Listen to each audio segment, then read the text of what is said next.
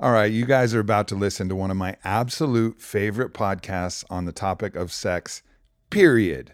Period, period, period. It is with Layla Martin, the founder of the Tantric Institute of Integrated Sexuality. She spent over 10,000 hours coaching people on tantric sex. Now, when I used to think about tantric sex, it was like, ah, yeah, I kind of get it. You know, maybe you're like spiritual while you're doing it, but I had no fucking clue what it actually was. It's actually a way, like through psychedelic medicine or like through some of these other transformative practices, you can form union with your partner, which then creates unicity with yourself and all things. And I know that sounds crazy, but we're going to dive deep into this in this podcast. And I'm just so grateful to have Layla on the show.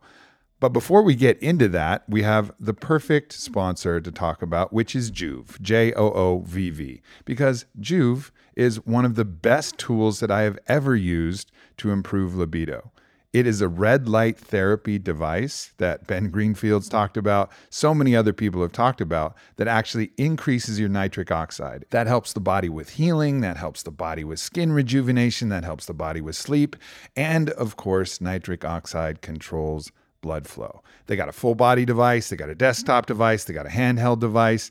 They have all kinds of different tools available. So if you're into any of those things I mentioned, please check it out. Go to joovv.com, J O O V V.com slash Aubrey. Use the code Aubrey and get a free gift with your purchase. Once again, J O O V V.com slash Aubrey. And buckle up for one of my favorite podcasts of all time with Layla Martin.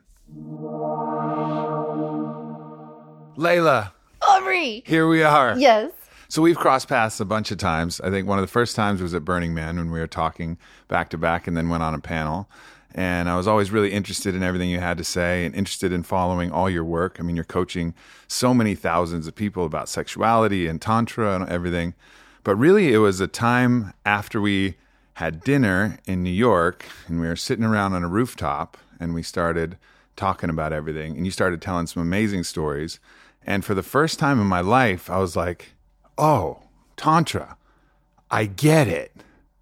And it was this fucking aha moment where I was like, oh shit, I get it. Like it's a word that I've kind of known about and just kind of like mm-hmm. put in the side cabinet, like in the cupboard. And I was like, yeah, I'll open that cupboard some other time later. But then just talking to you for like 20 minutes, I was like, oh wow. Like I understand this whole thing now. I still haven't opened the cupboard myself to actually practice it, but maybe after this podcast, I'll be even more inspired. And I've been really looking forward to this conversation. So thanks for so much for coming on. Absolutely. Yeah. So you have an interesting kind of story about how you kind of wound your way into this practice, right? Yeah. I mean, it started off childhood wasn't your favorite thing, No. and that's probably a pretty common story for most of us. Yeah, I um I experienced uh, a lot of sexual abuse uh, in childhood and was extremely shut down and also just incredibly lonely and alienated as many of us are. And i actually grew up uh, right next to columbine high school. And so the columbine shootings happened when i was 14 in high school at the high school nearby. So it Wow. was just this kind of alienation and depression and addiction and sadness was also just a part of my um, environment when I was growing up, even though I grew up in an economically privileged uh, experience, it was, um, it felt very hollow. And for whatever reason, I don't know why, when I was 15, I found a trip in the back of the New York Times that was like a trip for high schoolers to go to Asia. And I was mm. like, Mom and Dad, like, you got to send me on this trip. Like, I have to go. And they were like, okay, if you do well in school. So, like, bless my parents, they let me go. So, a bunch of us teenagers got taken by two 20 year olds who seemed really old at the time. And in hindsight, I'm like, whoa, that's, That's a little sketch. that's super young. yeah, for sure. And so I got to go to Tibet, India, Nepal when I was Wow. 15. The first place I ever went actually was Kashmir, which is the birthplace of uh, Great sweaters. Kashmir Shaivism, which is one of the most developed tantric traditions. And really, when Tantra peaked in its philosophy and its practices and its power, actually, uh, Kashmir was really the home of it. And when was that in a historical timeline? That was about 1000 AD. 1000 AD. Yeah. All right. And something people don't really understand about Tantra is that it massively influenced and impacted all Asian religion. And so, this idea, we're all one, that's at its core a tantric teaching that's spread throughout the Asian subcontinent. So, Tantra gave birth to Hatha Yoga. And a lot of the things that people kind of walk around saying is yogis, like we're all one and, you know, everything's the same and all of that, that is actually a tantric teaching. But most of the practices that help people actually embody that as a reality have been removed from the tradition or forgotten in the way uh, that it is now, even in India, but also in the United States. So it's like people say we're all one, but then you have to wear all white because like the other colors don't work, or like we're all one, but like Yeah, you yeah. shouldn't have sex because like that's super low vibrate. It's all God, but yeah. don't wear red. Yeah, yeah, and don't, don't swear, and definitely don't eat meat. You Yeah, know, exactly. and like so, it's interesting that this tradition that birthed this like massive teaching has also become so distorted and misunderstood. I think a lot of people probably think Tantra, sex, sex, Kama Sutra, whatever, Kama Sutra, Tantra, same thing. Totally different things. Yes. Like vastly different. How would you, as someone who's been working in this field, just for people listening who have that same kind of predisposition to lump those things in the same category, how would you describe the difference between the two? So Kama Sutra was like the like super old school like women's magazine, like women's health magazine or like men's health or whatever. Yeah. Like, you know, this is how you do it. You want to have a nice genital fit, like you want to bite them light on the ear, you know. It was like 10 yeah, 10 steps to having like this exquisite sexual experience. And Tantra is like, do you want to know yourself as God and every single thing in this universe as God? Are you ready for an initiation into the highest truths through absolutely every living experience? And here are the practical tools and initiations to get there. But what's interesting is they were birthed out of the same culture, which in ancient India, there was a respect for pleasure and a path of pleasure as a path to spiritual realization, which is actually true in India. Um, sorry, not in India, in Europe as well. I'm learning more and more about that. There was a teaching in uh, the Greek pagan traditions that ecstasy cleanses your soul. So, this teaching that you need to go and have your soul cleansed was co opted by the Christian church through confession. You have to go to a priest, but actually, that was. Um, created on top of an ancient system of practices that said it was ecstatic liberation that cleansed your soul. And so the way to get to spirit and to have spiritual realization was through these wild, pleasure filled, ecstatic practices. And so you'll also hmm. see that in India at the time. And so there was this respect for pleasure and sexuality, which is where you get the same respect in Tantra and through the Kama Sutra. So that ancient Greek practice must have been like a subsect of the overall general kind of mindset because in my own studies of classical philosophy, ancient Greece was not the most reverent to women's pleasure or sexuality. I mean, I remember actually in some of my studies reading reports of how women in their menstruation the men would encourage them, or the society at large would encourage them. It's one one of the things they would have them do was put horse dung in their vagina and isolate themselves, and it was this very strange kind of culture of what we would call now like some kind of misogyny and some kind of repression of the women's sexuality in Yeah. a weird way. But with that, there's also probably the counter movement as well. Is- Was that tied at all into this kind of bacchanalia? I know that's the Russian word for it, but the that kind of ecstatic celebrations that Mm-hmm. you would find was that all kind of woven in was there a deeper spiritual meaning to that which what what we think now of as it's oh that was just a crazy crazy party they used to just drink wine and have sex and dance under the moonlight but but was there a spiritual undercurrent to some of that as well Absolutely. And so th- there's a lot of pieces here. One is, you know, we forget that patriarchy is 5,000 years old, you know, and at minimum at minimum, at minimum. yeah You know, and racism for all of the hell that that's created is only a few hundred years old as a systematic way of oppressing a people. At minimum also At minimum also. right And so it's kind of mind blowing to really think that, you know, we don't even know what women are like or men are like independent of this specific conditioning and in a way repression of the human soul. Because i feel like it's a repression to be repressed and it's a repression to be the oppressor. And it's it's like one of the things i'm tasting through these practices is like whoa like what is pussy? What is sex? What is like what is it to be human outside of this like really what it feels like is like one of those like spells where like you know in um lord of the rings where like the king's like oh like crusty and old and Yeah, head and like he's yeah, like yeah. just gone because he's under the spell i feel like that's what patriarchy has done and patriarchy isn't like all men are evil or anything it's just a systematic way of oppressing women and treating them as second class citizens and denying them social, economic, and spiritual power. But that impacts everything. So the interesting thing is you can have these very uh, ecstatic pleasure rituals and still be very anti woman, right? Uh, they worship the goddess in India and treat women like shit, right? And they worshiped the goddess in ancient Greece and treated women like shit. So it doesn't necessarily go hand in hand. And we forget sometimes that even men got their relationship to the sacredness of sex and the sacredness of ecstasy and the sacredness of pleasure stamped out globally. But that used to be a divine access for men as well. Yeah, it's. I think it's that's an important distinction to recognize that that's an institutionalism. It's a cultural conditioning that's not as much about the people participating because we're all conditioned to so many things. That we can be conditioned to consumerism, mm-hmm. right, and just buy into it mindlessly, just as someone can be bought into patriarchy, but not really be a bad person. It's just like, well, this is the fucking way it is. Totally. You know, and so it's the power of conditioning is so strong that you know it, you can't really villainize the person you can villainize the system. It would be like villainizing the soldiers that go off to war. It's not the soldiers that go off to war it's probably the ideas behind war itself Yeah. which have just been adopted by largely as i've met many servicemen and women heroes that are trying to do their best but just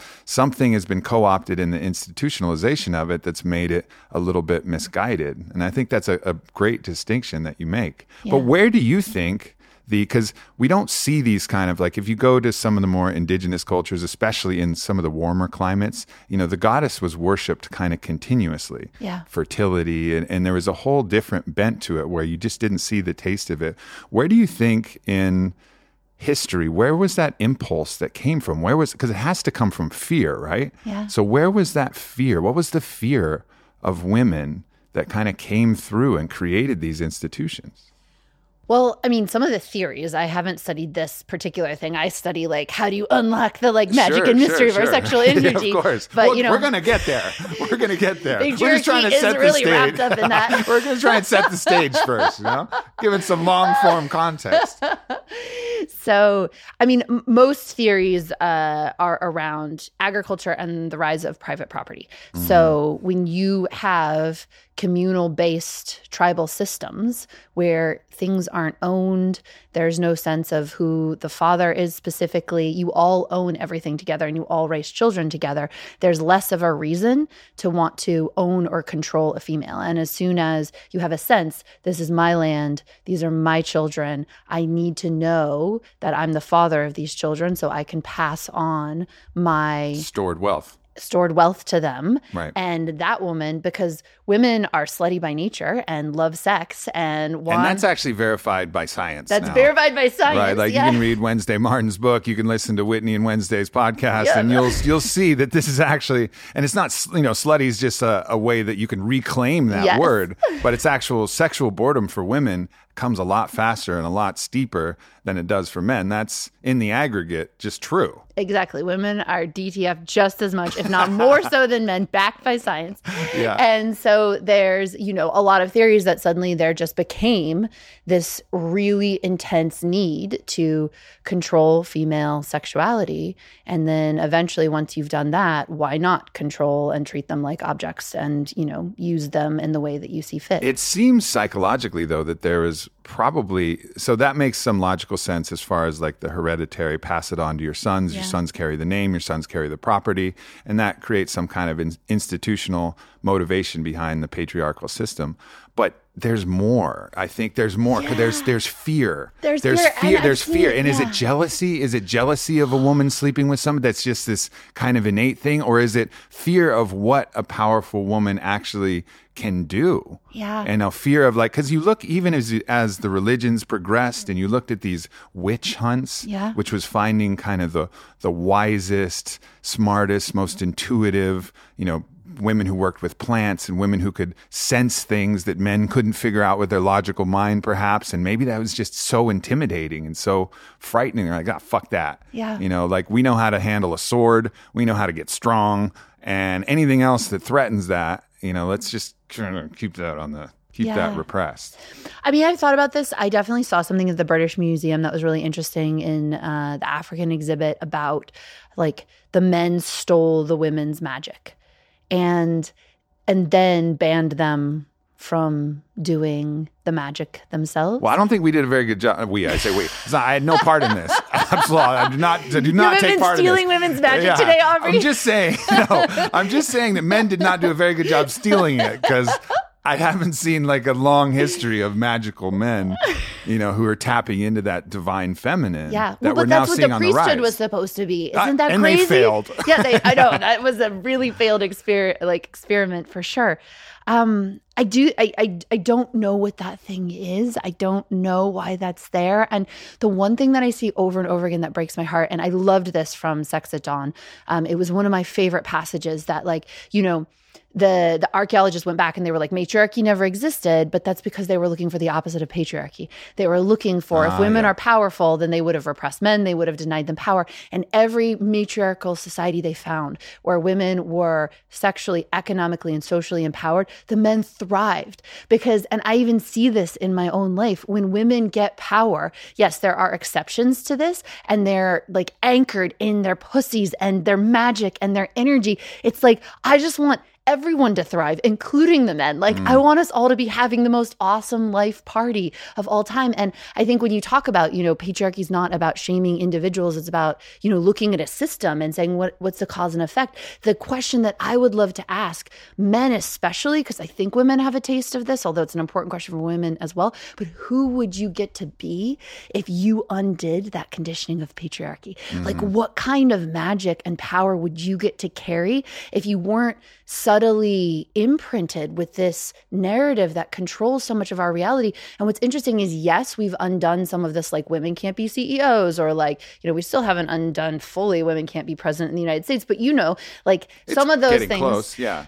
But like even sexually, there's so much there to unpack. And so much when you take off this conditioned narrative of sex being about ego or sex being about taking and get and like really just look at what is it for sexual energy to meet? What is it to come it like really in the deepest possible intimacy and experience the divine together? When you look into each other's eyes there's something so fucking magical about that that it doesn't make its way through patriarchy. You have to get out of that conditioning just enough to taste it. And so it's still i feel like we're just on the the verge of starting to explore what sex can look like without that whole history bearing down on our genitals which is like such a bummer. Oh yeah, yeah, for sure. And I think it's also an important thing to recognize that a female can just as much be the leader of a patriarchy as much as a man could potentially be the leader of a matriarchy, right? Like we're talking about polarities, not about necessarily genders here. Yeah. You know, it's like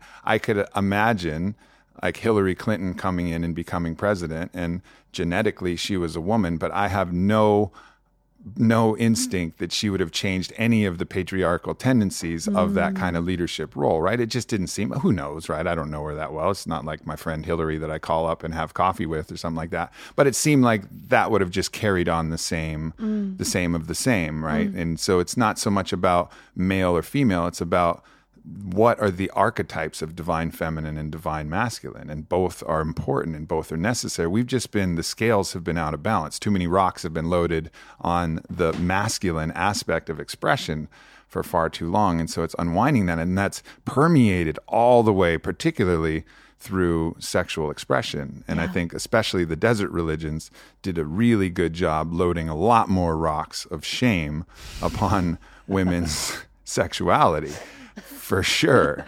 And you know, but even but even in like even in some of the Kama Sutra, like you'll look at it and I remember there's one there's one pose as I was going through this Kama Sutra book, and it was called the herd of cows, mm. and it was just one man, and it was like obviously some kind of wealthy man, and he had a woman sitting on both thumbs, both big toes, and sitting and riding him. So he had five women riding him but I never really saw the five men on one woman Kama Sutra pose either, right? So there is even still some bias, even though if you look at archaeological history, actually many men with one woman who was actually fertile and interested, and this is a, a case that Chris Ryan makes a, a mm. great case for in Sex mm. at Dawn, that was actually probably more common, mm. but it was still coming from this men have the power and we have a lot of time. Like the Kama Sutra to me is kind of like, you know, cricket the, yeah. the sport cricket it developed because a lot of times in the colonization you had a lot of time with nothing to do. Yeah. Just like well, let's make a sport that lasts three weeks. And they're like well some people don't like sports. Let's have sex that we can do like all day. But it was still kind of coming slightly from this like a little bit more of a masculine perspective slightly but it had it had a nice it had at least some kind of balance to yeah. it which i think it, which was virtuous. But um, but still not quite the same thing that tantra is talking about, and not the same thing that your work is talking about. Well, what's either. interesting for me, you know, I I spent, I guess, oh, I don't know, seventeen years now studying tantra, doing classical tantra. Went to Asia, spent ten years on and off there, and and I love that tradition. And there's an interesting intersectionality of being a white woman and from the United States and studying these amazing Asian traditions and having such a reverence for the people who maintained them and maintained that lineage and maintained that wisdom.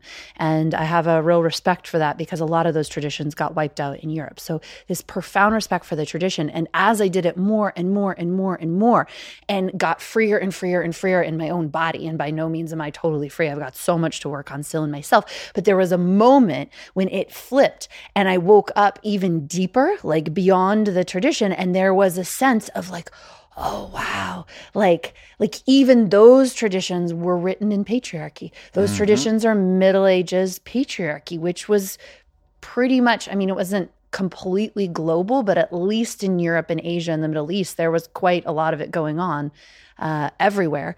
And we don't have any spiritual teachings, any that are not through the lens of patriarchy. We don't have any sexual teachings that aren't through the lens of patriarchy. It's hard to even know what that is outside of it. And I've only had certain tastes of it, but it's like so ecstatic and so liberating and so joy filled and celebratory. And it's something that every human has the capacity for. And that's how I got even more and more interested in ancient Greek traditions and going as far back as the record will take you because I was like, wait, like if this is as far back as the tradition took me and then there's more. Like mm-hmm. how far back does it go? And then maybe who cares how far back it goes? How alive can it get right now in right. this moment? Which is such an interesting question as well. And that's exciting because now is a time where we can actually wipe the slate clean. The past is only the past as far as we bring it with us. Yeah. You know what I mean? Like all of that conditioning and everything, like we're free in a lot of extent. Not maybe not from our own minds. Yeah. Maybe not from the judgment of other people on Instagram or the judgment of our parents or something. We're not free or from our that. Physiology, our own you know? yeah, you know, like the, the own stuff. But in actuality, yeah. we're pretty free. Yeah. You know, we're pretty free to actually create our own reality yeah. that we're doing. And I think that's really it seems to me what you've really dedicated your work to do is like no no, no let's throw out all of this baggage and bullshit and all these words like slut and all these words of that we use to shame and categorize and put labels on things so that our ego can put it in one place or another place so we can feel comfortable with us let's fucking ditch all that and let's build something yeah. let's build something that's like real and true from like the ground up without any of these biases Yes. And I think sex is one of the places to understand the depth of conditioning in some ways. Because for the most part, when people have sex, they're either masturbating completely on their own, they're totally in private, or they're with one other individual who sometimes is that m- their most trusted confidant in the whole world. Maybe not, but like that happens. And still, people don't go into the bedroom and get free. Like you don't just take your conditioning off because you're not around other people anymore. Like the number of men who are scared of their own anus or prostate pleasure, the number of women who still carry, you know, shame around how their vulva looks or how they might smell. Mm-hmm. You know, mm-hmm. like it's not like you can just be like, oh, I'm not around other people anymore. Let me like put my conditioning down. It it comes with you in your body and your mind. And so I also think that's why it's so fascinating to have a personal sexual practice because it is one of the fastest ways to fully get wow, what is this conditioning and what is it to wake up from conditioning? It's it's sex is just a super highway for that. All right, everybody. This podcast is a lot. There's a lot to think about. There's a lot to meditate on. There's a lot to masturbate on potentially within this podcast. Maybe you need a break. Maybe you need to go to your pantry and get something delicious. Get something that's going to actually help upregulate some aspect of your existence. Well, if you're going to do that, then you could get some Onnit stuff. That would be great. Or you could get some Four Sigmatic stuff, which is also awesome, especially if you're looking for mushroom coffee, mushroom cacao, mushroom chai, mushroom pretty much anything with all of the incredible benefits of these nutritional mushrooms. Like Four Sigmatic is just knocking it out of the park. And if you listen to the Christmas episode, you got to know their founder, Tero Isokauppila. He's awesome. And it's just a great company. It's great packaging, it's great mushrooms, it's great products, it's great flavors. Everything about it is rad. And so when you're thinking about a toolkit that you want to have and have available, like get some Four Sigmatic stuff. It's super easy. It's good for your immune system. It's good for your brain function. Just each one of these mushrooms, reishi's good for relaxation. Like each one of these mushrooms has its own different proclivities in its own way that it interacts with the human body in a beneficial way. So definitely check that out. Go to foursigmatic.com slash AMP. That's F O U R S I G M A T I C dot com slash AMP, and you'll get 15% off your order. And enjoy the rest of the podcast with Layla Martin. It reminds me, I just hosted an ecstatic dance yesterday, and one of the great teachings of ecstatic dance is just to allow your body to move in ways that you might be ashamed to make it move. And for men, it's like I always do the thing that men would be the most uncomfortable doing in demonstration with the lights on. Like, you can move your hips like this, and you can move your arms like this, and it's fucking fine. It's your body. Mm. Like, and but but we won't even do that stuff in practice. And I understand exactly what you're saying because it was maybe a month ago that I first actually put anything in my butt.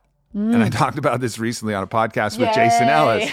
I still haven't found how to make that pleasurable, but but this, you know, I was having some prostate issues and I was reading online. I was like, all right, it's good to massage the prostate. And I was also thinking like, you know what? Like it's just fucking silly. Yeah. It's just silly. This is my butthole Totally. if I'm in private in my own home and I don't want to explore it, it's like having a locked room in my house that I don't go in. That's stupid. Plus, Like, the butthole is so amazing, you know. So it's Well, like the you locked know, room. That's like the I- best room in the house. It's got the skylight and the velvet couch.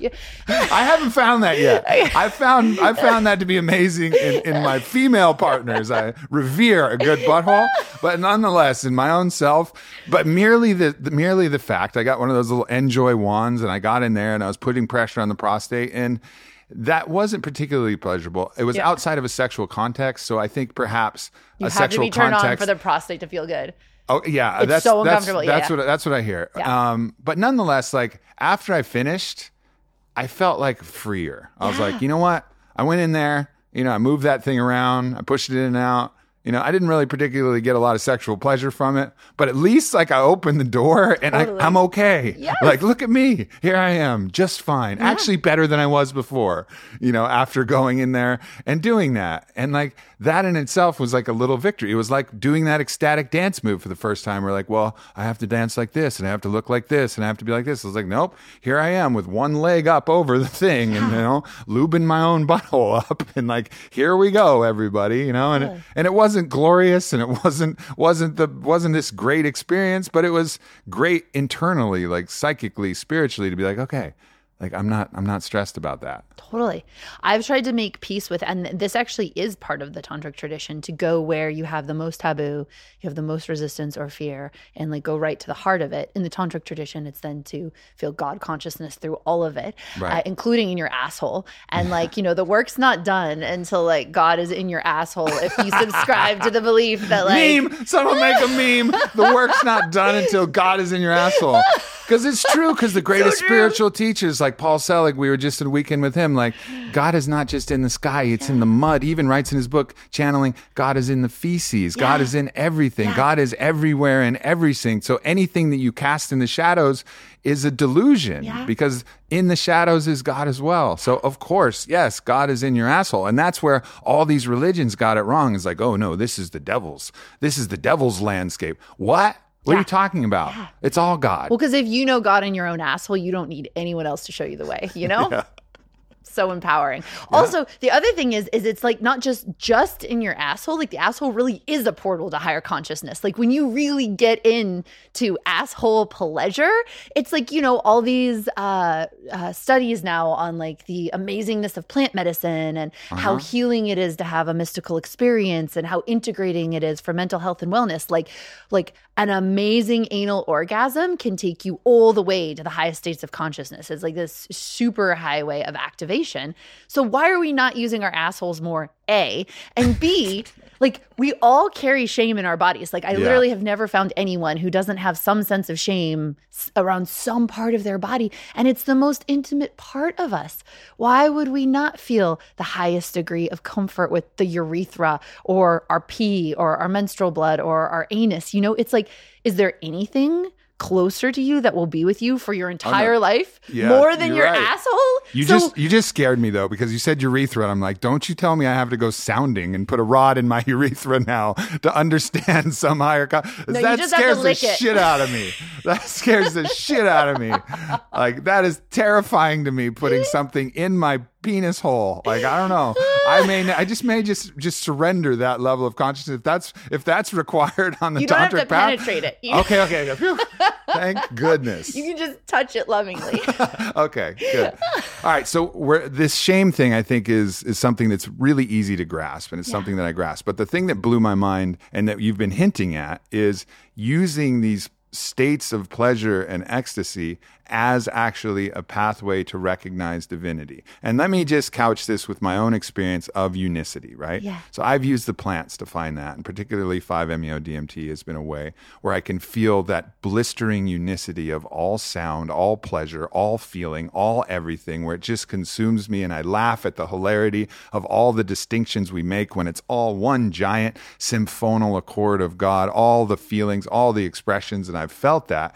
And the closest thing that I could use to describe it is that moment of the highest, most intense orgasm where the orgasm is screaming at you with so much pleasure that you're back to that same one sound. Mm. The one sound of unicity, which is the sound of God. It's everything, where everything else falls away into collapses into the unicity of what is in that experience pleasure. Mm. And that was and that was kind of what I started to understand through you like oh, like sex can be kind of like this way to reach that unicity where everything is just the ecstasy and pleasure of life and creation itself. yes. Yes. And my mind was just like, So as I've been like going deeper and deeper into it, it's felt very clear to me that meditation is the still form of sex and sex is the active form of meditation. But what's interesting is meditation is accessing those states through stillness and silence and sex is accessing those states through energy. So plant medicine is a very energetic way to mm-hmm. access those states. So sex to me is this entire realm that can be studied and activated and connected to as essentially a plant medicine journey or an active form of meditation. And it's so interesting because it not only changes the whole understanding of sex and what to focus on and what's interesting and where to find the like gems and deepest experiences, but I've also found that when people start uh, having that understanding of sex, a lot of the problems that they face and hangups and blockages start to melt away. It's like they find their greatest sexual experiences and capacities. The same as when you bring mindfulness to your life through meditation, it starts to shift the whole quality of your life. one of the lessons you learn from plant medicine is a deep lesson in surrender. Like the the deeper you go is how much you can surrender, how much can you let go. You know, and even in a 5-MeO experience, I'm not recommending that everybody take this path. This is a this is a very it's a very intense medicine. It comes mm. from the comes from the toad. Probably most of you know it. You've heard about it. I'm not recommending that. Michael Pollan himself, who wrote the book How to Change Your Mind and explored all the psychedelics, had a very rough mm. 5-MeO experience. And mm. it's not like this is a panacea that's always going to get you there. And really, but one of the things, and I think perhaps one of the reasons why maybe it's so good as a practice for me is that I've practiced surrender, complete surrender, and complete letting go of all of my mind, letting go mm-hmm. of all of my judgment, letting go of all of my resistance. And that's how you reach these states of bliss Yeah. through the plants. But in sexuality, it's hard to do that, especially if you're someone like me who has a ton of performance anxiety. Mm-hmm. And the anxiety comes from this idea that I have to please in a certain way, or else I'm not really worthy of love, or I'm not doing a good job. I'm just being, it's so it's like it's difficult to surrender my mind to the experience and surrender whether my dick is perfectly hard or it gets a little soft or whatever and not go, uh oh, uh oh, here it comes. It's getting soft. I'm going to ruin it. It's going to be all over. She's going to hate me now. Oh man, she's going to tell all her girlfriends that Aubrey's a fucking loser. Here it goes. Here, like those things click on. And that's the same as what will happen in a plant medicine ceremony when you start being in resistance of what you're experiencing. Yeah. Yep. Well, it mirrors surrendering to life, right? Because if you want to surrender to life, usually what most people encounter is, oh my God, I'll end up a loser. I won't do anything anymore. My business will Yeah. fall apart. I won't make any money. Like, you know, if I surrender, and I really at the core is this disbelief that we're magnificent without trying so hard. Like, it's like, Ah, we're magnificent without trying so hard. Let that sink in for a moment because it's true. yeah, And the more we try, typically the worse it gets. Yeah. In some areas, it's not about not doing, but trying and doing are different things. yeah. You know, like I think it was Yoda that said, there is no try. There is do or do not. Is that right, Ryan? You will follow Star Wars or something like that? There is no try. There is do or do not. But the trying, there's this kind of striving, which usually comes from some place of scarcity. Yeah. I'm trying. I'm trying. I'm not just doing. I'm not emanating from the essence of my being. I'm trying. I'm trying, and I'm, I have this outcome result that I'm looking for, which is the orgasm of my woman, or it's the it's the success of this thing, or it's how many likes I get on this post. It's try, try, try. No, let me just do. Let me just emanate this thing and allow the results to be the results. Yes. And just like when you first surrender in a plant medicine ceremony in life, like you hit that vulnerable core of the material that you haven't wanted to face so far. Mm-hmm. And it requires persistence through that and an even deeper surrender to find that like deep magnificence within. And it's the same I find in sexuality that, yes, being willing to surrender in sex, being willing to say, okay, I'm not going to make it about having an orgasm. I'm not going to make it about performance, or at least I'm going to do my best in just this one session. Um, and, you know, to get out of my head and into sensation, into a state of beingness, there's a, a lot of terror in that. There's a lot of meeting like, oh, okay, I've actually felt scared of sex my whole life, or I feel so vulnerable right now, or I'm scared my partner hates me, or whatever. There's all that like unconscious material that hasn't been addressed. But then underneath that, this state of surrender, which as I'm sure you've talked to your audience about, is not like not doing anything. Mm-hmm. It's allowing this much more potent, much more powerful expression that's so beyond your dominant mode network, just running this habitual sense of self all the time and like stories and like have sex like this and like this and like make it turn out like this. Once that thing melts and this deeper part of your nervous system wakes up, oh, like the sexual experiences that come from that. Like, you know, I when I get to the heart of my work, I'm like, I don't want anyone to die without having that experience. right. You know, it's so magical and it's so beautiful. And so, yes, it's like, you know, we're seeing like in mindfulness and plant medicine and breath work, all these like paths to these amazing states. And it's right there in sex and in your asshole and in all the fluids and all of that too, which is so cool. You know what's it, what's crazy to me is that sex has been one of the most pleasurable things in my entire life. Yeah. And listening and actually reflecting and understanding through this lens, I realize I've probably only scratched the surface of the potential of it because only for brief moments have I really ever fully gotten out of my head Yeah. and fully surrendered Yeah. and fully been in a container expressed with a partner where we're like, hey, like erections don't matter, orgasms don't matter. No, there's no outcome. Like the complete removal of outcome. Yeah. You know, which is exactly again going back to plant medicine, is exactly what you want to do. You Set your intention, and then let it all go. Yeah. Like, just completely let it go. Be in that situation where sex is coming from this situation where there's no watcher who's Mm-hmm. constantly judging and saying, this is better than this. This level of hardness of your penis is better than this level of hardness. And this outcome is better than this outcome. I've, n- I've never, I've never, I've never experienced that. Yeah. And I'm listening to you and I'm like, yeah, mm. like I gotta, I gotta, I gotta, I'm fucking, at least I'm, you know, like I'm 38, but you know, I got some time still. Like I gotta, I gotta see what that's all about at some point here. I mean, come on, man. Yeah, there's also an intimacy that's like like one of the things I've studied because I've been studying sex for so long and then recently I've really been studying intimacy and I actually think people are far more terrified of intimacy than they are of sex. And the that sex is this invitation to such a potent intimacy without compensating or without performance. And also, you know, it's it's transcendent includes. So you learn to have sex like this and it's not like you never use a vibrator again or have a quick fuck or do whatever. Yeah, it's not like you have to do go find God every time you want to, you know, No, have sex. you no. know, like, but like, for sure. you know that it's there you have like you have that access and also it deepens every other experience you could ever have like once you've actually unlocked that door inside it's like you always know that it's there through every experience and that fundamentally changes it as well somehow So, what are the rituals and practices that? Because you're te- you're you're like, you know, boots on the ground, actually teaching people, yeah you know, how to unlock this part of themselves. So, Yeah. like, what is the process that someone goes? We've we, I think we've done a good job covering the theory. yeah And I think the theory might be enough for people to be like, all right, I think I can try some of this stuff, and that's great, and go for it.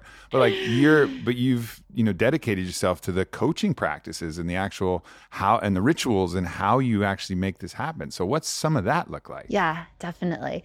Um, so that is using, I like to use uh, five different tools in the relationship to sex and body that really help transform. So the first is breath work. So combining intentional breath work practices with sexuality and with masturbation actually. I feel like masturbation is this incredible opportunity to retrain and reprogram your body because every single time you orgasm, you're actually training your neuronal pathways to want to experience associated emotions uh, and beliefs and thoughts with orgasm. So people never really look at how do I masturbate and is that how I actually want to feel during sex? And that's not to shame anyone, but to really just bring the conversation in there of like what is the impact? The same as diet. Like how does it impact me when I eat certain foods? Yeah, neurons that fire together wire together, and if you're if you're anchoring Yeah. all of these thoughts and all of these visual images and everything to this experience, you're going to carve a deep groove. Exactly. And I'm there. Yeah.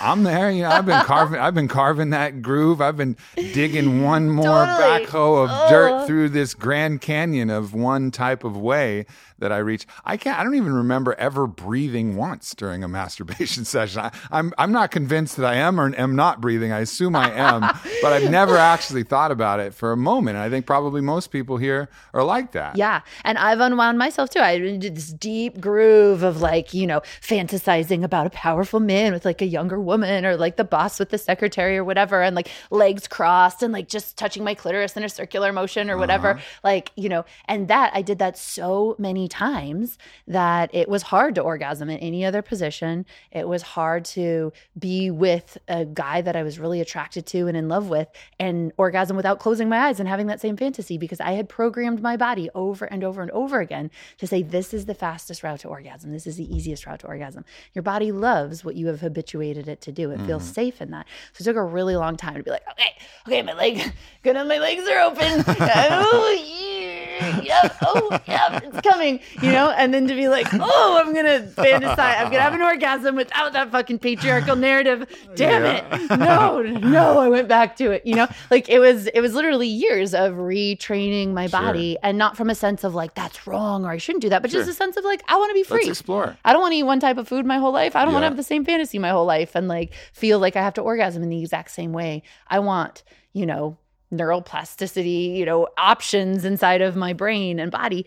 So the breath work is so powerful It's Okay. also so powerful because most of the time when people go into this performance, you know, they're operating from the dominant mode network inside of their nervous system and they're on autopilot and they're doing the same you know movements and the same thought patterns and the same kind of like light dissociation um, even though you still feel a lot and it's missing out on this much deeper experience. It's the same as when you go into habit for anything and you're just not fully there and the difference of how things taste and feel and all of that uh, when you actually uh, come alive. So i find that breathwork one brings you alive. It actually shuts down cortical control mm-hmm. and makes it easier to step out of that controlling performance based goal oriented way of being. But the other thing that breathwork does is then it actually opens you up to deeper neural networks. So you have to be prepared if you're going to combine breathwork with masturbation or sex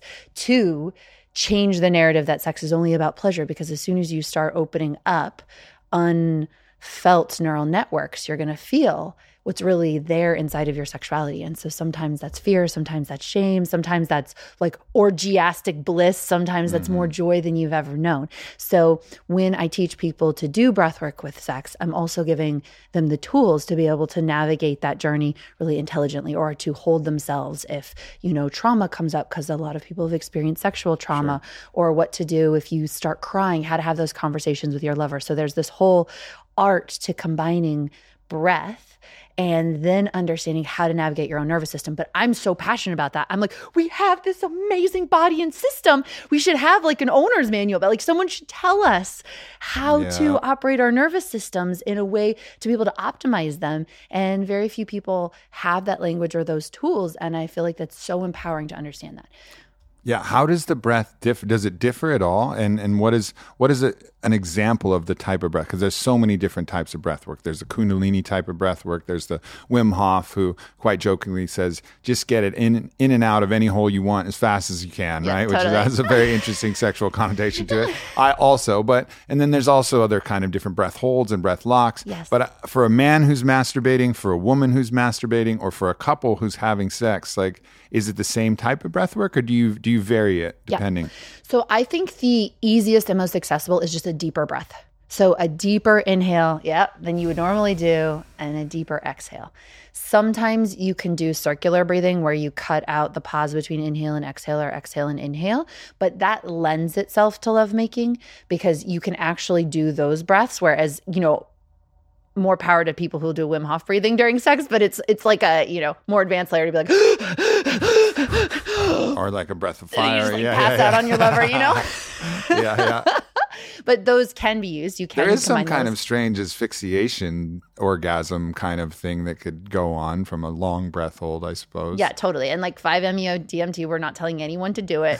yeah, yeah, no, yeah. Yeah. Do not David Carradine yourself as you're trying as you're trying your breath work and practice here. But okay, so just deepening your breath, and Deepening your paying- breath. and paying attention to that. Some just some basic form of pranayama where you're actually Exactly. paying- are you actually you know and then attention your- Mm-hmm. focused on your genitals and combining with the other so there's five tools a second tool which is mindfulness so the But thing first, are you like? Is there anything activation of like the the Kundalini pathway, like squeezing the perineum as you're breathing? Is that so is this that is part thing, of it? you don't have to do that Okay. right like you could do That's that like if a that's like a you Yeah, know yeah. that's like when you're in yoga and they're like, and if you want to bind from here, you know, Yeah, like yeah. add. So that's like another layer that you could start. Which, if you really up. do, you're going to have a really intense orgasm. So I'm always like, really? I'm here on like, you know, Venice Boulevard doing a yoga class. Like, do you want me to do that in class? Like, are you sure? Like, do you know what happens when people really do that? Because you have an explosive cervical orgasm. yeah. That's really interesting. I was just at Joe Dispenza's advanced workshop, and he teaches that type of breath where you squeeze each through each of your chakras, Yeah.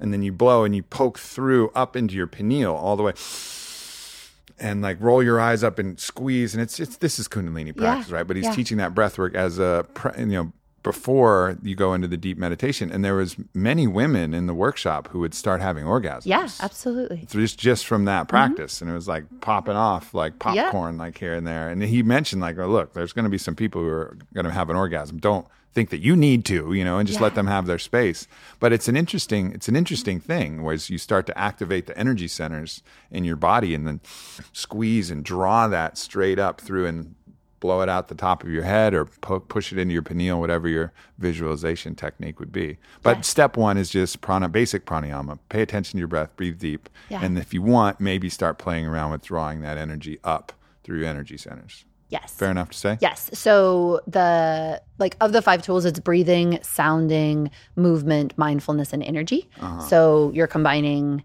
both the mindfulness and the energy of like conscientiously moving the energy in a specific Okay, way, okay. and So- even movement of Yeah. like using your body in different Yeah. ways. Okay, so let's go to step two. Before I before I jump ahead to the advanced breath Are we work. crushing it here with the like? Let me put it all together. Yeah. Um, so yes, so that's just the breathing. And then yes, you have the option to include movement. So that can be pelvic floor holds, that can be working with your perineum as a man, that can be also just working with liberated body movements. Like you were talking about an ecstatic dance. Like a lot of people are very controlled in the way that they move their bodies.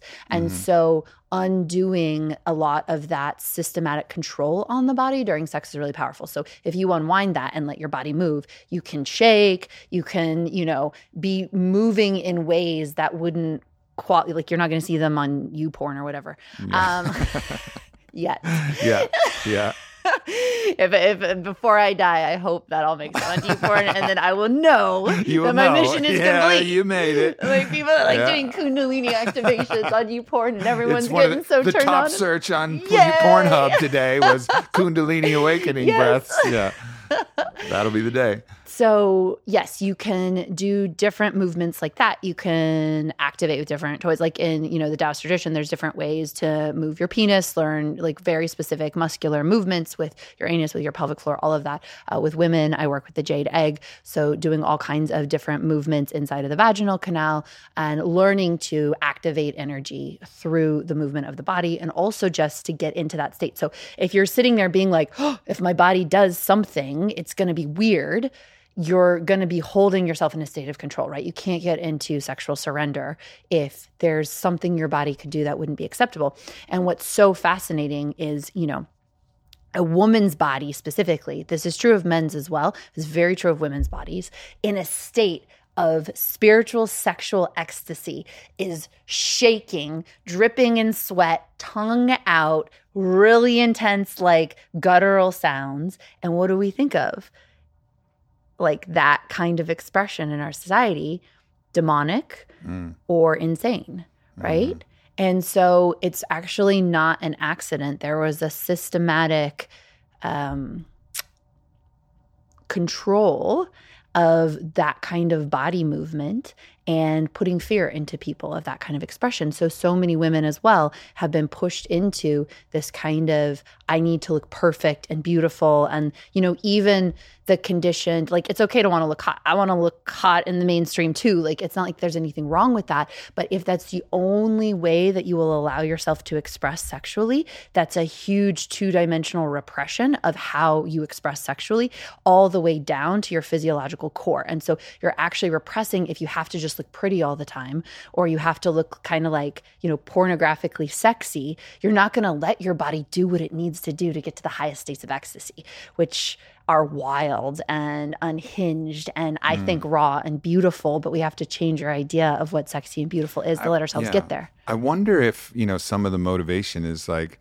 imagining a man who knows that a girl, maybe they're a girl they're with or a girl they like, is having that experience with another man, but they don't think that they can get that woman to have that experience. They're like, fuck that. That experience is demonic. Like that's not that's not even allowed. Like let's like let's repress that. I, I think so much of this probably came from just insecurity Yeah. and like jealousy or like I want that or, or maybe some weird ideas of that because I I mean to be really super vulnerable here myself like I remember when uh, my partner let me know that her other partner I've been in a polyamorous relationship her other partner could make her squirt on command I was devastated Yeah. I was devastated I was like but well, I mean that happens sometimes but like anytime Yeah. and I was like, he's like, yeah, he just looked it up on YouTube.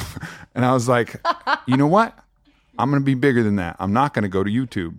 I'm not going to go to YouTube. I'm not going to look that up. I'm going to let her have that with him, you know? You Because didn't watch my female ejaculation video? that's, that's the bigger that's the bigger thing for me to do is just, you know, let them have that thing. I don't need to do it. And I paced around, I paced around, I paced around. It took me about two hours, like YouTube, how to make a girl squirt. Oh, it's like that. You go up and down instead of pulling forward, it's up and down. Oh, got it. and like I was like, "You're you're stupid, Aubrey." But here you go. You learned how. Congratulations. But I mean, I should know how, you know. And it was just about having that sense of like humility and being like, "No, mm. it's okay. You mm. just didn't learn how to do that, and now like you can." And that's a, just a tool like that you can learn and figure it out. But I think one of the things that I'm kind of pointing to is that that initial feeling of jealousy, Mm. that initial feeling of like, oh man, he's just fucking better than me. Yeah. He can make her squirt whenever he wants. He's got to be better than me. No wonder, fuck, she's got to love him better than me. She's never going to want to be with me. He can make her squirt whenever she wants. And all of these things come in my head. Well, fortunately, I don't have the that kind of idea of like I could never do that and this is something that should be banned and outlawed and how dare that exist. I mean, You know, if it was the Middle Ages before was the YouTube, Middle Ages, then maybe yeah, it you're just like, Ages, you know, yeah. this equals burning, you know? yeah, and that's how you deal with those feelings Yeah. of insecurity and, and jealousy. But now in our age, it's just about like just being like opening yourself up, spilling out your cup that says that I'm the greatest lover of all time and I have nothing left to learn and I've reached the level of mastery and here I am. Whoop, whoop. Yeah. You know, and just being like, that's bullshit. Yeah. You're always going to learn. There's always going to be things that you can explore. yeah.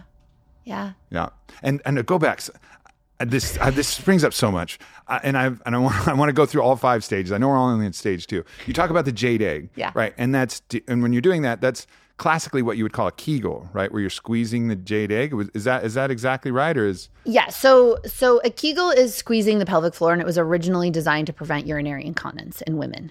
Um, so it's just one small move designed to strengthen your pelvic floor enough that you don't pee yourself when you don't mean to, which is totally fine. I still pee. Like I like do so much jade egg, and I go to F forty five, and I'm like fucking doing the like whatever. I think I told you this actually. The um, what is that thing where you're spinning the rope? jump rope? jump rope. So I'm doing jump rope and I'm literally like last two minutes of class and like peeing myself. And it's like, you can't pee yourself publicly. And it's like, you especially can't pee yourself publicly if you're like the pelvic floor queen. And then I'm like, wait, shamelessness is my whole mission. So I'm like jumping and jumping and jumping and like literally peeing my workout pants.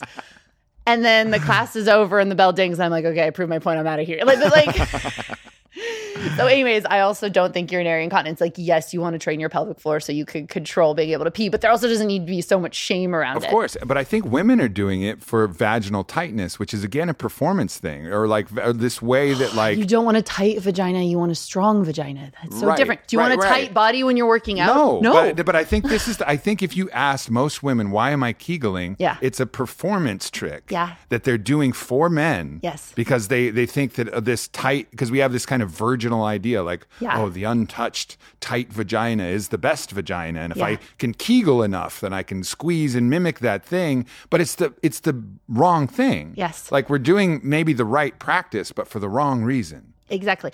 Because also you, the the thing with the tightness is it actually ends up being counter orgasmic because you don't always have to have pelvic floor contractions to have an orgasm, but it's often associated. And the stronger your pelvic floor contractions are, the stronger the orgasm is. So when you have a tight pelvic floor, you're actually, your muscles cannot flex enough to create the kind of pulsation that's required for a strong orgasm. So you're not looking for tight, you're looking for strong. And that's where we mm-hmm. also like, again like such a misunderstanding of what makes an amazing vagina. And you know if even if women are like well i'm heterosexual and i want men to you know dig my pussy or whatever it's like really like have a man have sex with a tight pussy it's going to be way less amazing than having sex with a toned strong well connected energetically sensitive alive pussy. Like there's no comparison. I'm in. So yes Convince me. I'm fucking totally in. so the jade egg is, you know, it's a tool that you put up your vagina, and you're not just uh, doing basic Kegels. You're doing so much more than that. There's so much different muscle definition, work with different parts of the pelvic floor, and then you're also working with energy, emotion, integrating a lot of these pieces, doing breath work.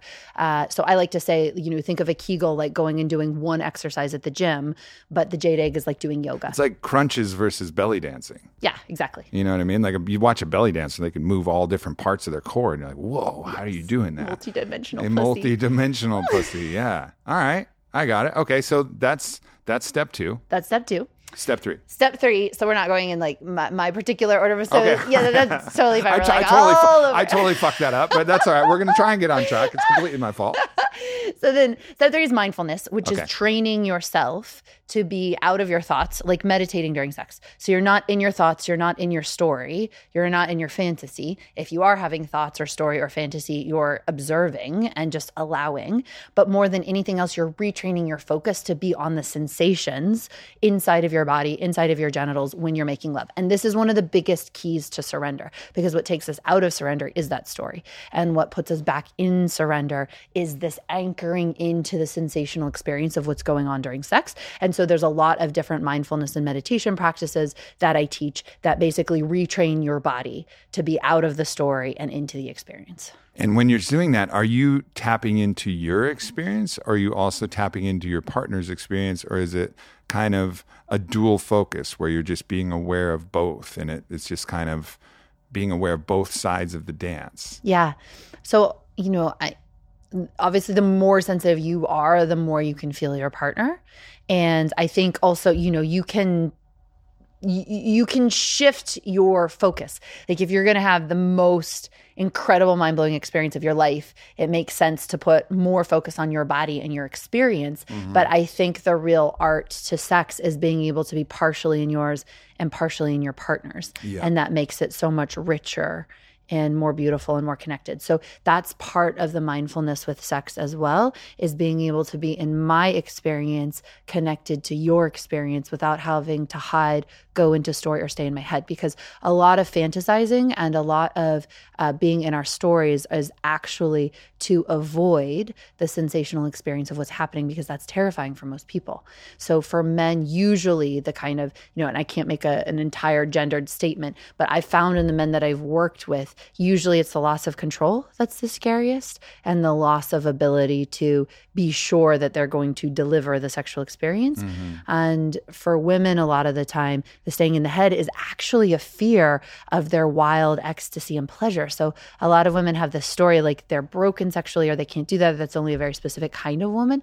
But most women actually are like so orgasmic, so pleasure filled, so lusty, so desirous. And there's so much fear built around that that there's a terror of actually feeling their bodies because that wakes up and there's been messaging their entire lives that that equals death that equals slut shaming being kicked out of your tribe never being chosen being crazy getting an std like there's all this conditioning around that sort of wild primal sexual unleashing for a woman And I think the wild extends to so many other things. It extends to smell, it extends to hair, it extends to all of these other things that exist. Like, all right, no hair anywhere. That's essential if you're going to be a, a sexy woman. And Yeah. you shouldn't smell and you shouldn't, and, and all of that stuff is nonsense, Yeah. right? I think a man who's starts to become comfortable and maybe I am on like the extreme polarity of this but I love I love that kind of wild expression I love like when the smells are strong like Yeah. when someone's been flying all day oh that's the best if I can get a, if I can get a lover that's coming off a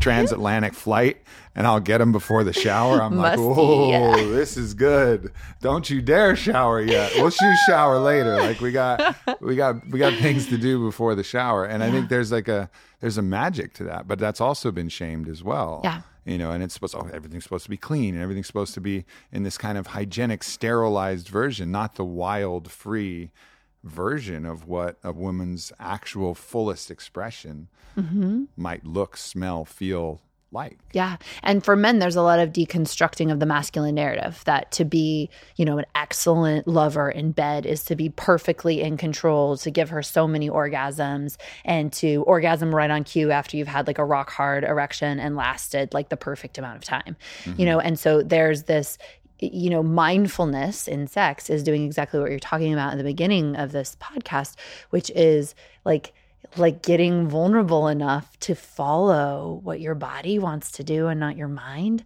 And mm-hmm. that's such a deeply surrendered state. And for a lot of guys, that's a huge reversal of their sexual conditioning.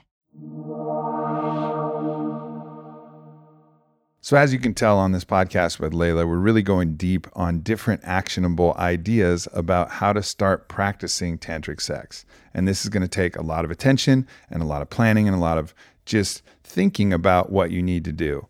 And sometimes you don't want to do that. So Onnit created something called Total Human, which is your day and night packs, which basically just covers your bases in the easiest way possible. Like there's multivitamins, but multivitamins are kind of usually shit. And so we wanted to create something that had a lot more, like way more than what is in a normal multivitamin, by adding the things that are in Alpha Brain, adding the things that are in Shroom Tech, adding different nutrients that actually upregulate different aspects of your system and make it as convenient as possible. It was actually Joe Rogan's idea to come out with this, and it had a different name, but then we eventually came out with Total Human, and this has become one of our best selling products just because it's so easy.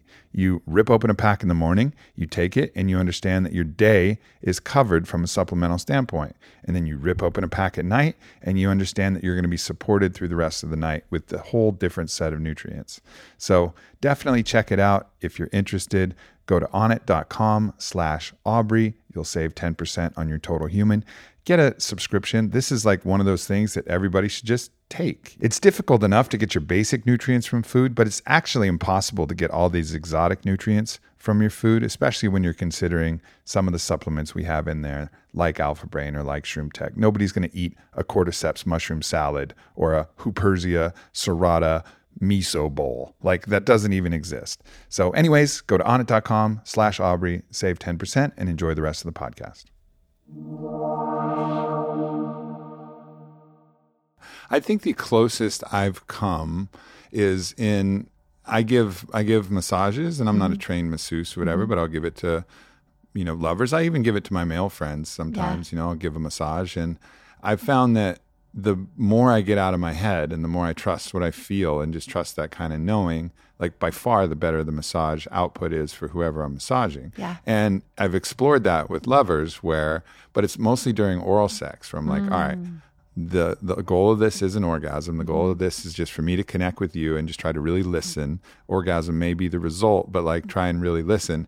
It's hard though because there's a certain point where you're like, "Ooh, they're close. If they're yeah. close, if I just fucking power, if I go through, I'm gonna get it." You know, like it's like I, I'm not saying like I'm great. I'm better with massage because there's yeah. no there's no you know endpoint that I've trained myself mm. towards. Mm. But then thinking about myself, it's like huh, I don't know. I mean, I can surrender also in a massage. I get a lot of body work done and I mm. I'm very comfortable surrendering in a massage, but like completely surrendering when I'm receiving sexual pleasure mm. and just paying attention to my sensations. Not sure I've ever done that. Mm. Interesting though. So great, like great tip yeah. for people to just be really mindful. Yes. And then also when you develop that over time, then you don't have to do all the fancy like squeezes and sucks and all of that. You can just move energy with your mind. Yeah. Mastery level stuff. All right. What else? What else on the pathway? All right. So then you've got sounding. Okay. So that's, sounding. that's not sticking something in your urethra. That's the same name, but a different thing, right? No, that is step four. oh, damn it. Urethra torture. Son of a. It's the next level above F5 MEO DMT, you know? sticking a sharp small object into your urethra and feeling God in the whole experience. Are you ready, oh, Aubrey Marcus? no, no. I say no. So, sounding is being willing to flow with whatever experience arises. So you're breathing, right? And you're taking down your everyday sense of control. You're uncovering lots of what's in there. You're opening up into a bigger, more expanded state of freedom. Then you're mindful. So you're really paying attention to all of the sensations and heightened pleasure and really anchoring into the experience of your body outside of story, outside of mind. And then what you're doing is you're actually um, being willing to uh, move with and express whatever comes up. So, one of the ways to get stuck sexually is you do these opening tools and something comes up that you're not supposed to feel during sex. So, I want to change the narrative from sex is only about pleasure to sex is about life, right? And if sex is an active form of meditation, you don't go into meditation and be like, I'm only going to feel pleasure in this meditation. Sure. Like, that would be so controlling, right? Yeah. And you and would be missing work. the whole point. Yeah. yeah. So, we go into sex and we say it's only about pleasure, whereas sex is this multidimensional experience that can bring up everything, right? It's more like a plant medicine journey. So the sounding allows you to welcome whatever comes, give it expression, move it through your body so you don't get stuck. And underneath that sounding, and I sort of work with this in more of the the deeper coaching and processes that I do, is this acceptance of what it is and allowing to move it through and integrate with a loving, compassionate, present experience. So it's integrating that experience and it doesn't have to sit in the subconscious and control your reality anymore. So the sounding both allows whatever material is then arising from the tools to be integrated into flow, but it also allows sex to be this big expression, right? And to not just be pleasure oriented. We all know that, um, especially women sound during pleasure, but it's so important for men to as well if they want to learn to be multi orgasmic. So being willing to sound your experience as a man is one of the fastest routes to be able to control ejaculation and get into multi orgasmic states. Okay, so more concrete examples of sounding. So sounding sounds like it could be some kind of emotional release. It could be some kind of moan. It could be Yes. It could be really any variety. Can you give a few examples Okay, of like yes. what a sounding experience would be like? Yeah, so like all of these tools are like there's just so much in them. Okay. Yeah, of course. Okay. So initial sounding, like let's say stage one of sounding could be just sounding whatever's going on. And that helps move energy and experience through your body. Also, if you feel numb, if you feel disconnected, if you're in your head, try sounding what you're feeling. Like an ohm or like what are we talking? like a ah. Okay, like just okay, sounding, okay. like Yeah, actually letting it out, opening out. consciously Uh-huh. to sound, right? And then once you're doing that, so you're actually sounding, like let's say that I start to feel anger, and we don't know why I'm feeling anger. I don't know. Maybe I'm still pissed off at my parents. Maybe I'm pissed off about something that happened Okay. before. Maybe I'm pissed off at my lover. So instead of being like, anger, like I shouldn't feel anger during sex, I breathe into the anger.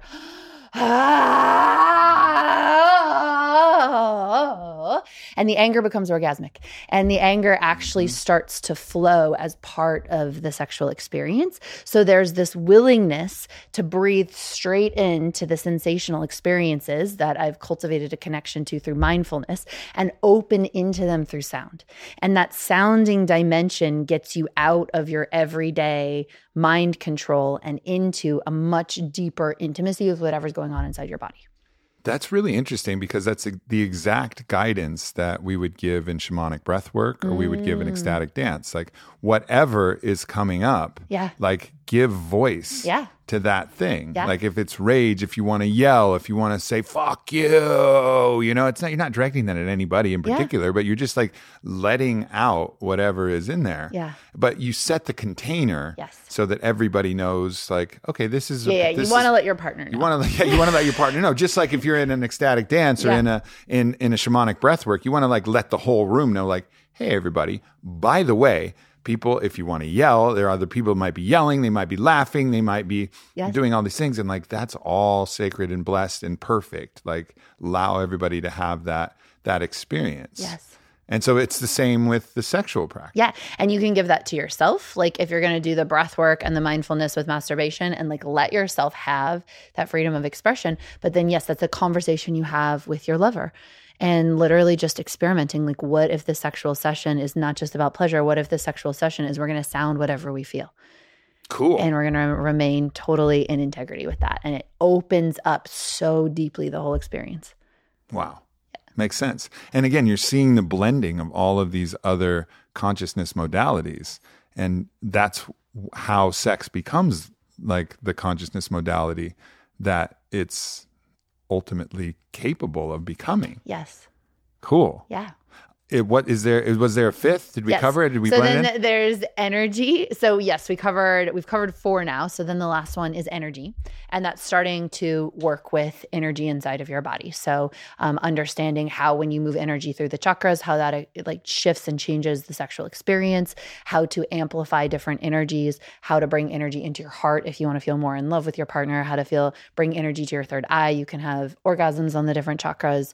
You can uh, basically refine refine and move your energy through your system and create more sublime, um, meditative, silent sexual orgasms that are super profound. And, you know, just like doing a Kundalini meditation can blast open your consciousness, you can do the same thing through sexuality with that kind of energy, or you can build primal energies and have like a really raw experience. So there's all these different things that you can do with energy that can amplify and shift the sexual experience. And just learning to work with energy in general. Like you can work with earth energies, you can work with deity energies, you can, mm. there's like all of this archetypal energy that you can work with. And this is a huge thing to tap into as well, because like you're saying, women can have these energy orgasms. It's actually not that difficult to to learn how to do. And once you learn that you kind of an energy orgasm, it changes the whole story of sex because it's not just this friction based, my partner has to do something for me, but wow, like orgasm really is inside of my body mm. and I'm working to unlock it. So I think energy play, because I'm like a huge energy nerd, is one of the most fascinating pieces. And also, it keeps, you know, any long term relationship amazing, but especially if you're in a monogamous long term relationship, I find that energy play is so incredible because there's always something new to explore, there's always something new to try. What's very interesting is I was just recently, we were in a sound healing concert with East Forest. Mm. And Whitney, why don't you come up here? Come up here. Come on. Come on in. Whitney. Whitney's Whitney's coming on for a guest appearance. Everybody, Whitney Miller, Yay. come on in. You're gonna take the mic because because you experienced a spontaneous, your very first spontaneous energetic orgasm. Yes. So I want you to I want I you to. I want I you no to ex- look like I was very cozy on the couch. So I want you to I want you to explain to, to explain what happened to Layla, and then maybe Layla can help you understand what happened, and then hopefully maybe give some guidance about how to do this, not just so it happens on accident, but so it happens on purpose. Yeah. Yeah, it was really cool. So we were in this sound healing, um, and I basically started to feel getting to like um, heart and mind coherence. And we were on we were on a little bit of ketamine, by the way. Doctor yeah. doctor prescribed. Prescribed. Doctor prescribed. just so everybody knows, we weren't we weren't just fooling around. This was doctor prescribed. Yeah. So I was I start to feel my um my heartbeat just in my chest and yeah. like really giving that love in my my heart and that chakra love and then all of a sudden my legs started to pulse yeah. you know with my heart. And i've never really felt that. I've, I've felt like you can feel your heartbeat. You can feel like when it goes through your entire body but this was solely focused on my legs. And i was like wow that's really interesting and fun and cool. And so then i started to do like some deeper breathing and then like yeah. building a little bit of the kundalini and like building because I, I felt like I was getting turned on. yeah. Like, wow. And then I was getting really turned on. And my my hand my he- hands are behind my head and I'm completely still laying there and just like really building that energy and building that energy and building that energy to where I got to the point um of really close to orgasm. And then I kind of like relaxed it and I was like, wait a minute, let me see if I can do that again. Like, what is going on? And so I did it again. And I swear I brought myself to like a full energetic orgasm to where like he even felt me next to him and my body just was like, yes. like it like shuddered. And I was like, oh, yeah, I felt her shudder. Wow. And I was like, oh, maybe she's just going through something, or maybe she just got a shiver. like I had no idea, but I was thinking about sex the whole time. I was having a good old time. and it was like right when Ram Dass's voice hit through East Forest track, which was quite quite funny for me actually.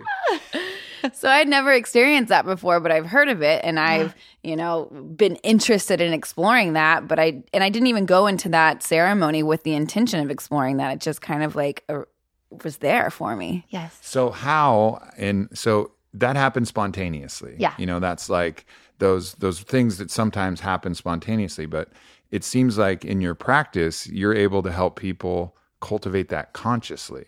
Yes. So you're talking about playing with energy. Energy was actually acting on Whitney in a way that created that reality. But how do you start to? And obviously, it's probably this is a year long course that you offer for this. Like, so I understand that you can't condense it all. But like, what are some of the ways that people can just start to consciously actually play with energy like that? Yeah. I mean, I do have like I don't I think it's like an 8 minute YouTube video on how to give an energy orgasm, so you okay. could you could do it in 8 minutes if you really wanted to. Um so energy is inherently orgasmic. And there, I, I think the best way to understand it is that orgasm, like orgasm energetically, is the union of two different energies basically. And that can happen internally. So when you have a very strong Kundalini activation or strong energy in general, it's like you have enough energy to create that fusion inside of your own body. And so when it's very sexual energy inside of your pelvis uh, or inside of your pussy or your penis or your genitals, you can actually move that energy through your body the same as when you're having sex. And when it actually reaches through into your heart and your head, it's a naturally orgasmic experience. So it creates creates this kind of crescendo. And so I've actually changed the definition of orgasm from whatever you, it's interesting because the definition of orgasm is still like the contraction of the pelvic floor and the release of sexual energy, as opposed to like this much deeper phenomenon. So that orgasm really is an increase in sensation accompanied with an expansion of some sort, accompanied with a surrender of some sort. And so those three components are usually involved in any kind of orgasmic experience, and you can generate that energetically inside of your own body. And do you use like imagination as like one of the tools? Do you imagine the energy or and I understand the kundalini practice of breathing the energy. Yeah but like so breath imagination contraction but but i want to get curious about the imagination part.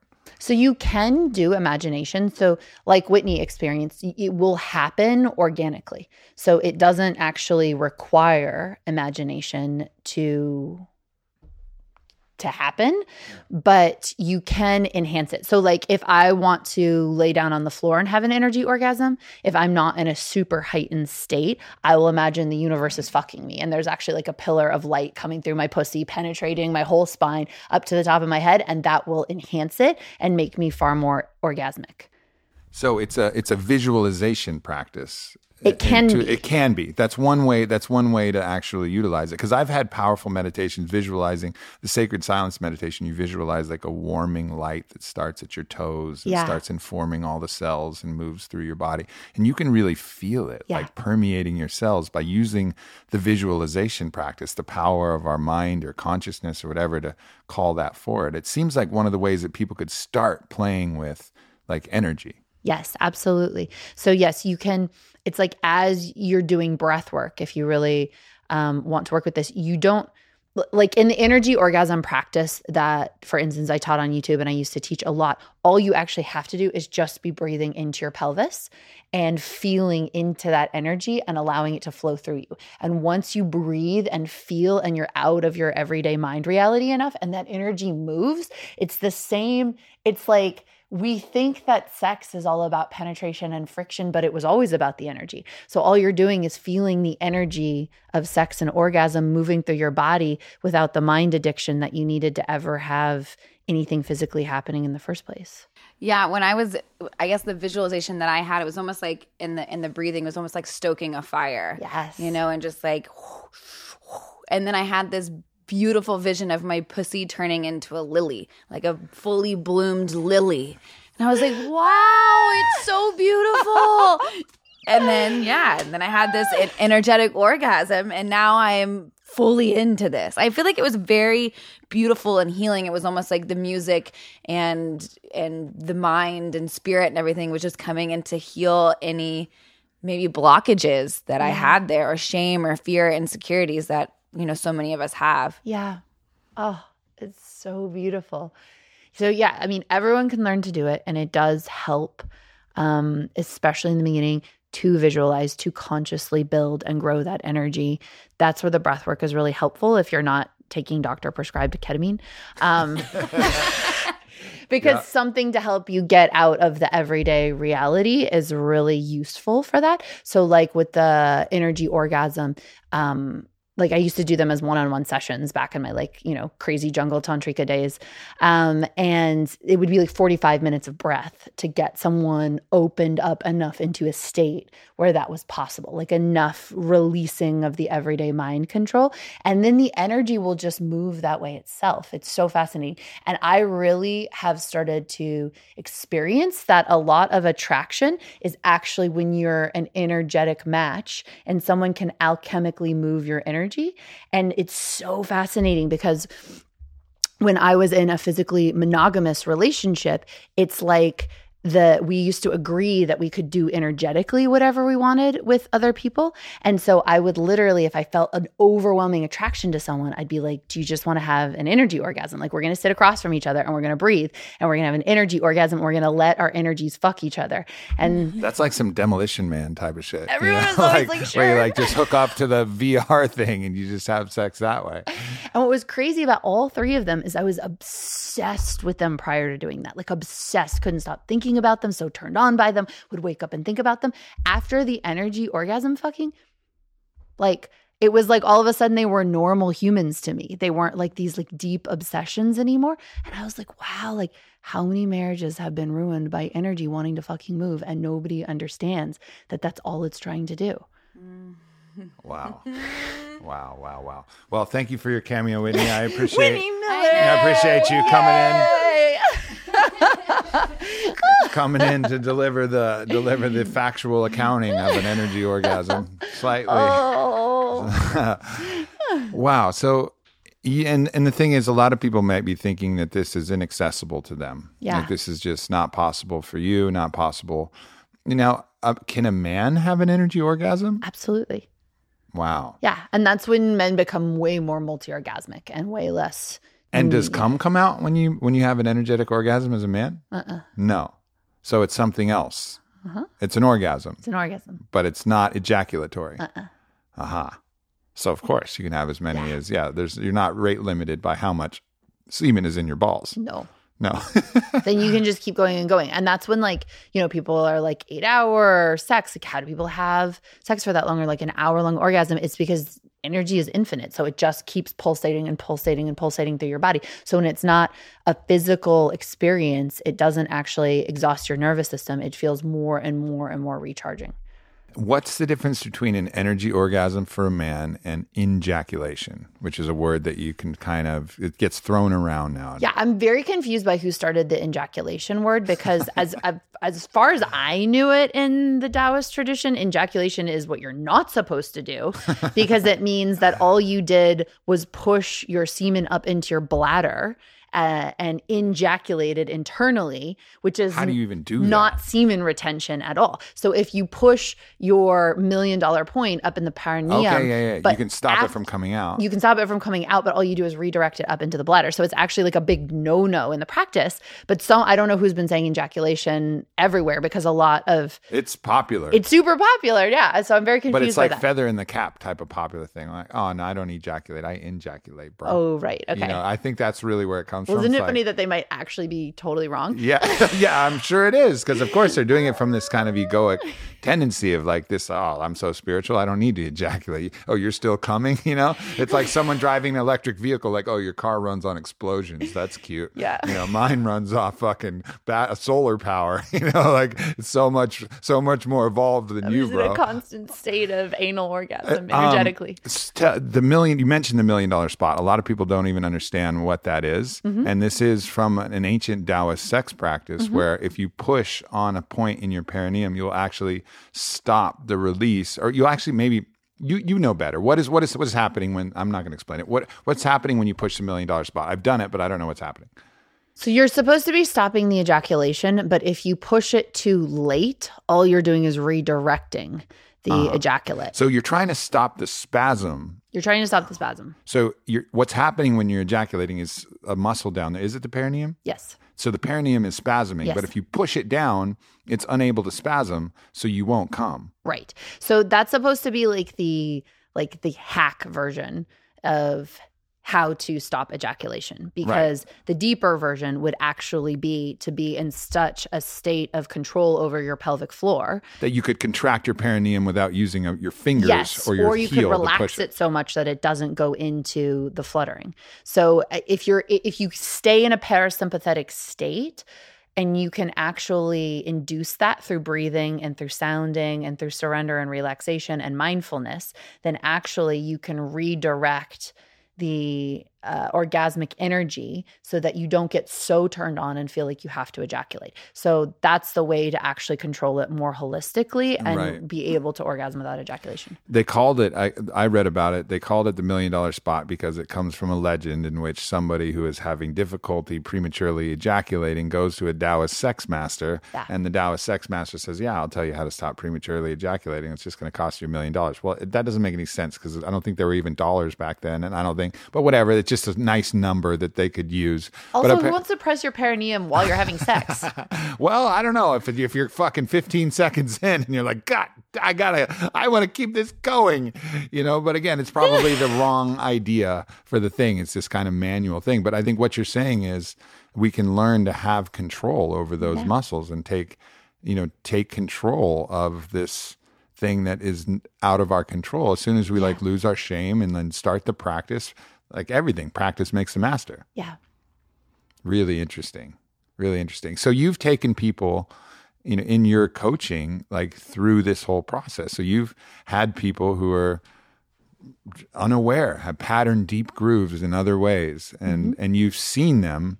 And I'm mm-hmm. asking this as a question, and, and I'm I'm pretty confident in the answer, but you've seen them go from a deeply patterned state of one way of sexuality and then liberate themselves and open up to these other ideas. And probably that's the same story of what you did yourself, right? Totally, totally. I've worked with um like 10 10,000 paying clients in my online courses and I definitely see um all the time that everybody can do it. And so many people come to me who don't believe in energy, who've never meditated before, who really come cuz they feel broken inside or there's something so like wrong with their sexuality and I'm like a last hope resort, you know, cuz they like went down some weird YouTube rabbit hole and ended up on my energy orgasm video.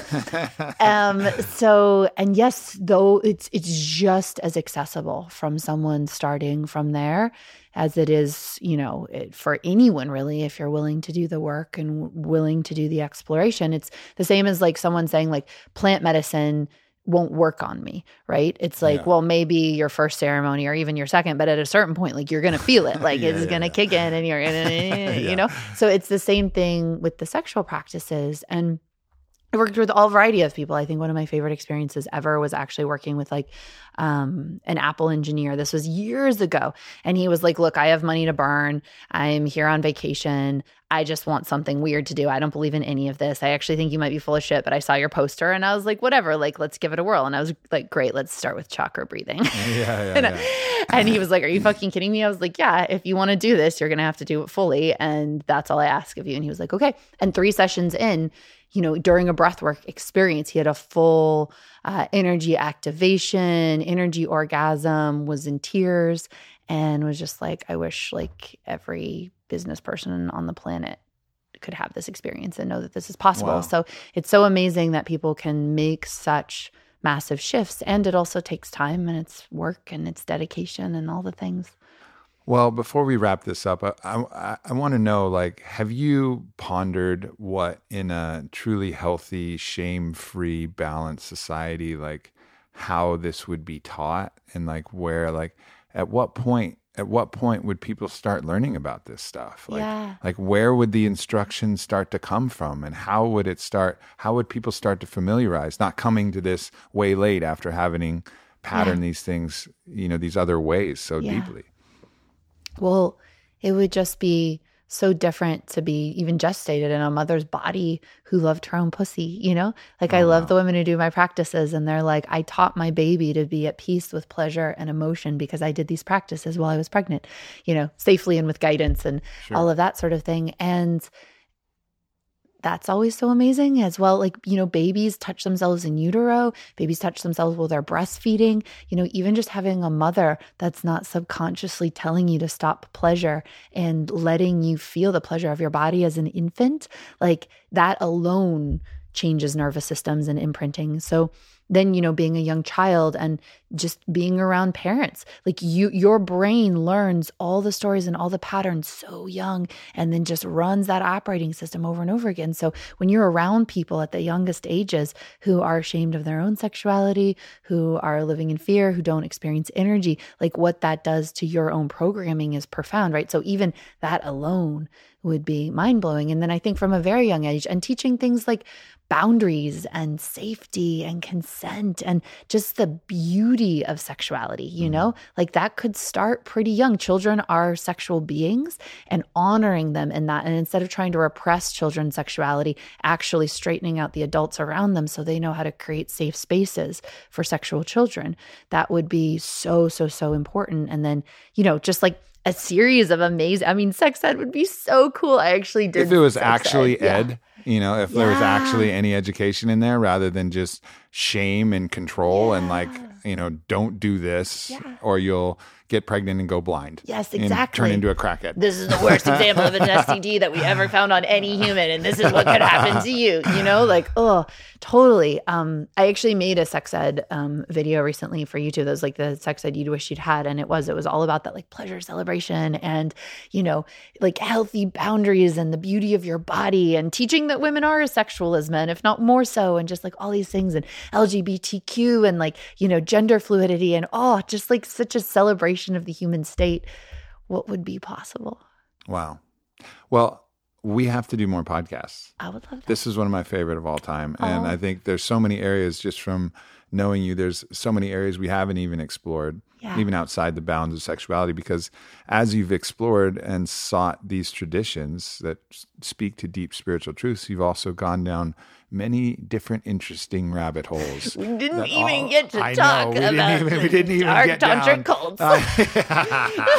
well, that's a good segue for the next podcast that we get to do, which I can't wait to do with you. Awesome. Thank, Thank you so, much, much for this. Like this is, you know, so cool to to understand that there's another pathway yeah. to a deep spiritual practice that I'm such a rookie in. Like I'm just so you know, so starting at the at the base floor level, mm. and then knowing that the that's there's excitement there. Mm. There's excitement in realizing how much more I can learn.